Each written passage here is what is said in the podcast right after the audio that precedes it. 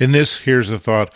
I'll wrap up the topic I started yesterday, titled Yesterday's News with a subtitle Lifespan of a Book. So this is part two. Where I ended yesterday was with this thought. The only way those images are seen is when that book is published and has its time in the sun for a few months or a few years and then it disappears into the collectible market where it's hidden from the vast majority of people. A book has a lifespan that is mind bogglingly short. But yet, how many of us photographers are just desperate to do a book of our work because somehow we think that will build longevity and make our work more visible? I'm not sure. There's something that doesn't add up here. That the vehicle of books is supposed to give our work longevity, but the book itself doesn't have longevity unless it ends up on the bookshelf of someone like me who happened to be active in photography at the time the book was being published. The bottom line of this discussion is sort of discouraging because what it leads us to realize is whatever we produce, however we produce it, be it original prints, books, our own websites, or even publication in something like Lenswork, that's a relatively short period of time that those images will become center stage for the individuals that encounter them in whatever medium they use for their photographic literacy. It's just a giant crapshoot as to whether or not our work will ever be seen by anybody. In which case, that brings us right back to the idea that if we're not producing our work for ourselves and for something that we derive internally from the process of being an artist, the chances of us finding fulfillment out there in the world is pretty slim. It's against my nature to end a podcast on such a dour note, but I think there actually is something worth thinking here that can help.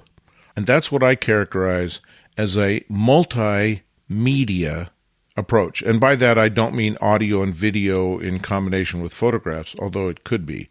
What I mean is that in order for your work to connect with an audience, it's necessary to recognize that there's now more than one audience. There's an audience for books. There's an audience for websites. There's an audience for magazines. There's an audience for gallery exhibitions. And the idea that a body of work that you've completed should go in one and only one medium almost dooms it to a relatively small audience for a relatively short period of time. And this is why I advocate what I call the spectrum the idea that you take a body of work and you produce it in a number of different media so that lots of different people who approach photographic literacy with different perspectives that lots of people can find your work. So if you can do it a book or a blurb book and a website and a PDF and get published in magazines and find a place to have an exhibit of original prints, possibly gallery representation, or maybe even a museum. The more media you can utilize to share your work, the greater will be the exposure that it receives when it has its 15 minutes in the sun. It'll just be a larger sun, and maybe it'll spread over more than 15 minutes.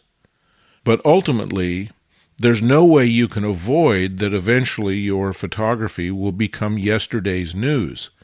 The only question is how big an exposure you can get for it before the medium that is carrying the message slips into history. And different media will slip into history with different rates of speed. For example, publication in a book will last longer than publication in a magazine. Publication in a website will last longer than publication in a book, etc. So I think what becomes critically important in all of this is that we think this through relative to how much energy we want to put into a project, how we want to select which media, plural, that we publish the work in, and that we recognize that different audiences specialize in consuming via different media, and that any single medium is likely to be very limited in terms of the audience and the time that that work will remain visible. Copyright 2024 Lenswork Publishing.